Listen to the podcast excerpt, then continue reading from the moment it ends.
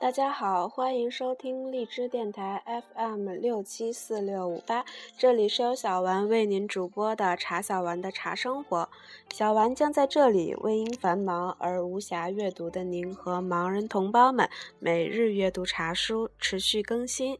今天我们依旧来阅读《茶语者》的第一部分《茶之始》。《茶语者》作者王旭峰，播者茶小丸。战争与和平下，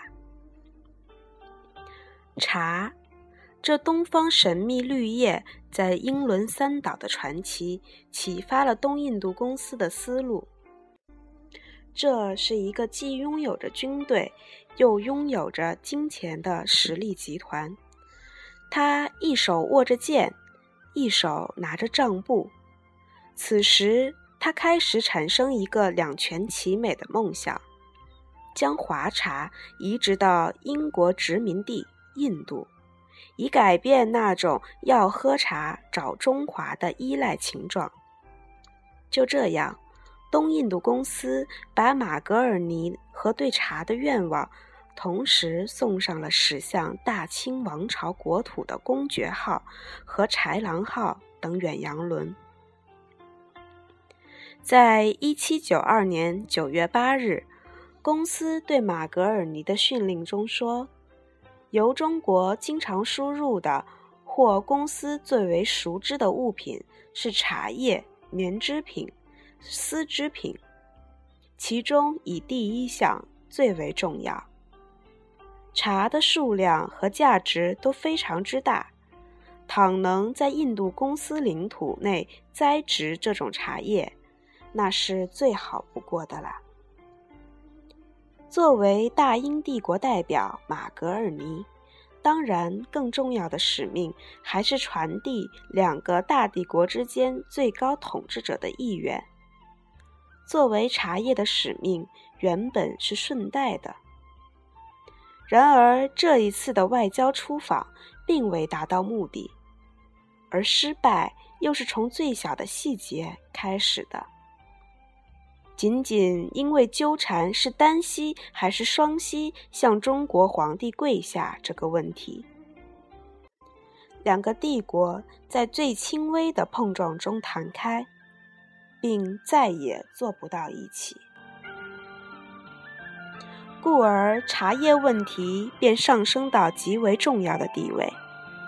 因为有了茶叶，马格尔尼心里还算平衡。是华茶为他弥补了一切，把优质茶苗引入了印度，光这一项就不枉此行。离开北京南下的返国途中，马格尔尼使团由北京至杭州，复由陆路经浙江、江西及广西、广东至广州。正是在这次的远征中，他们在浙江与江西的交界处得到了茶树的样本。一七九三年十二月二十三日，马格尔尼在广州向东印度公司报告说：“总督，本人度量很是宽广，断不是小肚鸡肠之小官可比。承蒙他的允准。”我们找到了一些茶树，这就是我现在拥有的几种嫩树和几种适于生长的种子。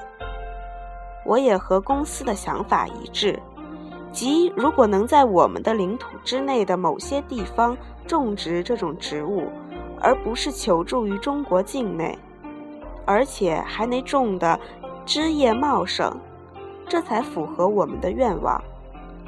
我所得到的树种，正在生长着的植物，如果能精心培育，将来必定茂盛。放眼将来，喜不自禁。一七九四年二月，马格尔尼又给当时的孟加拉总统素尔去信说。有精通农业者认为兰普尔地区的土壤适于种茶，所幸的是，现任两广总督广林利用赴任之际，同我便利浙江省，引我通过茶区，慷慨地让我挑选几棵茶树之最良品种。我已经特地命令将之栽入适当的箱子里，且以土培之，使其不致枯萎。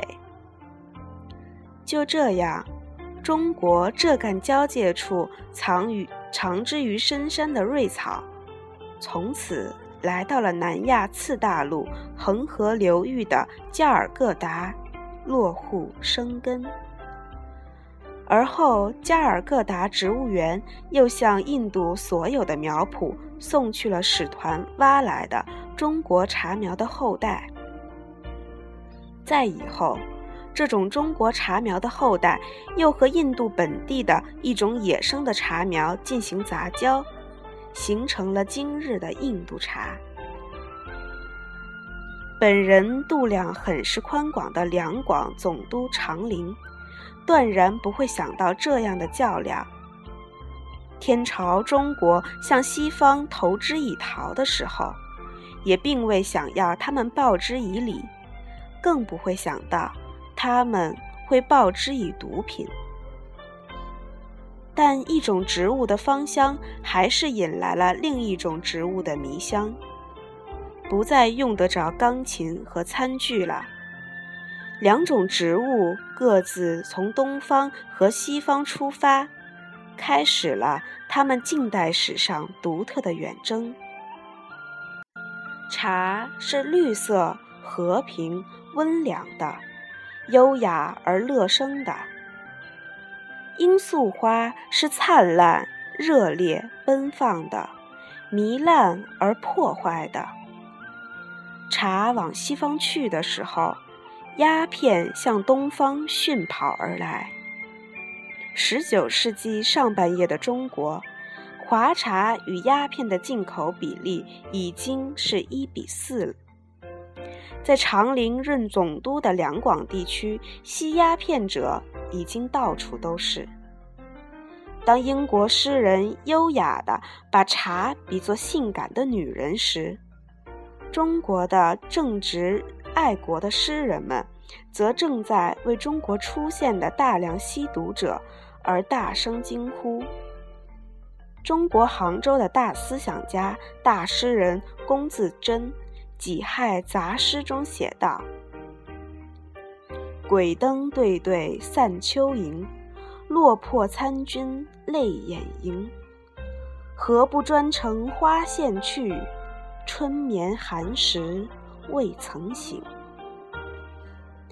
一八三九年，龚自珍的朋友林则徐到达了当年长林出任总督的广州，虎门一大把火。消掉了多少鸦片？第一次鸦片战争就此爆发。此时，天津、上海、杭州、福州、厦门、广州等地都成了著名的茶叶集散地。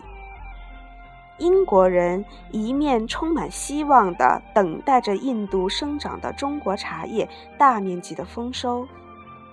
一面急不可耐地从中国大量进口着华茶，同时一面更急不可耐地向中国输入鸦片。一八四二年，中国第一次鸦片战争失败之后，签订了《南京条约》。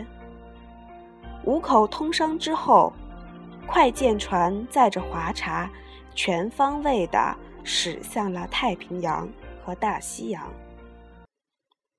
一八八六年的中国，华茶出口量曾经达到了十三点四万吨，几乎整整一百年之后的一九八四年，中国人才再一次超过了这个数字。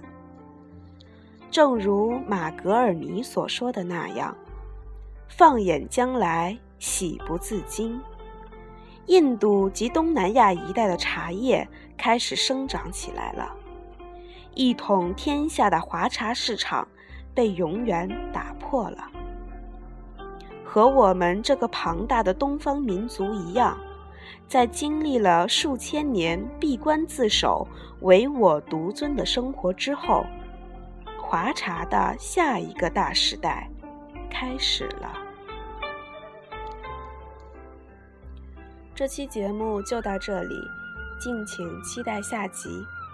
扶桑国的那碗茶汤。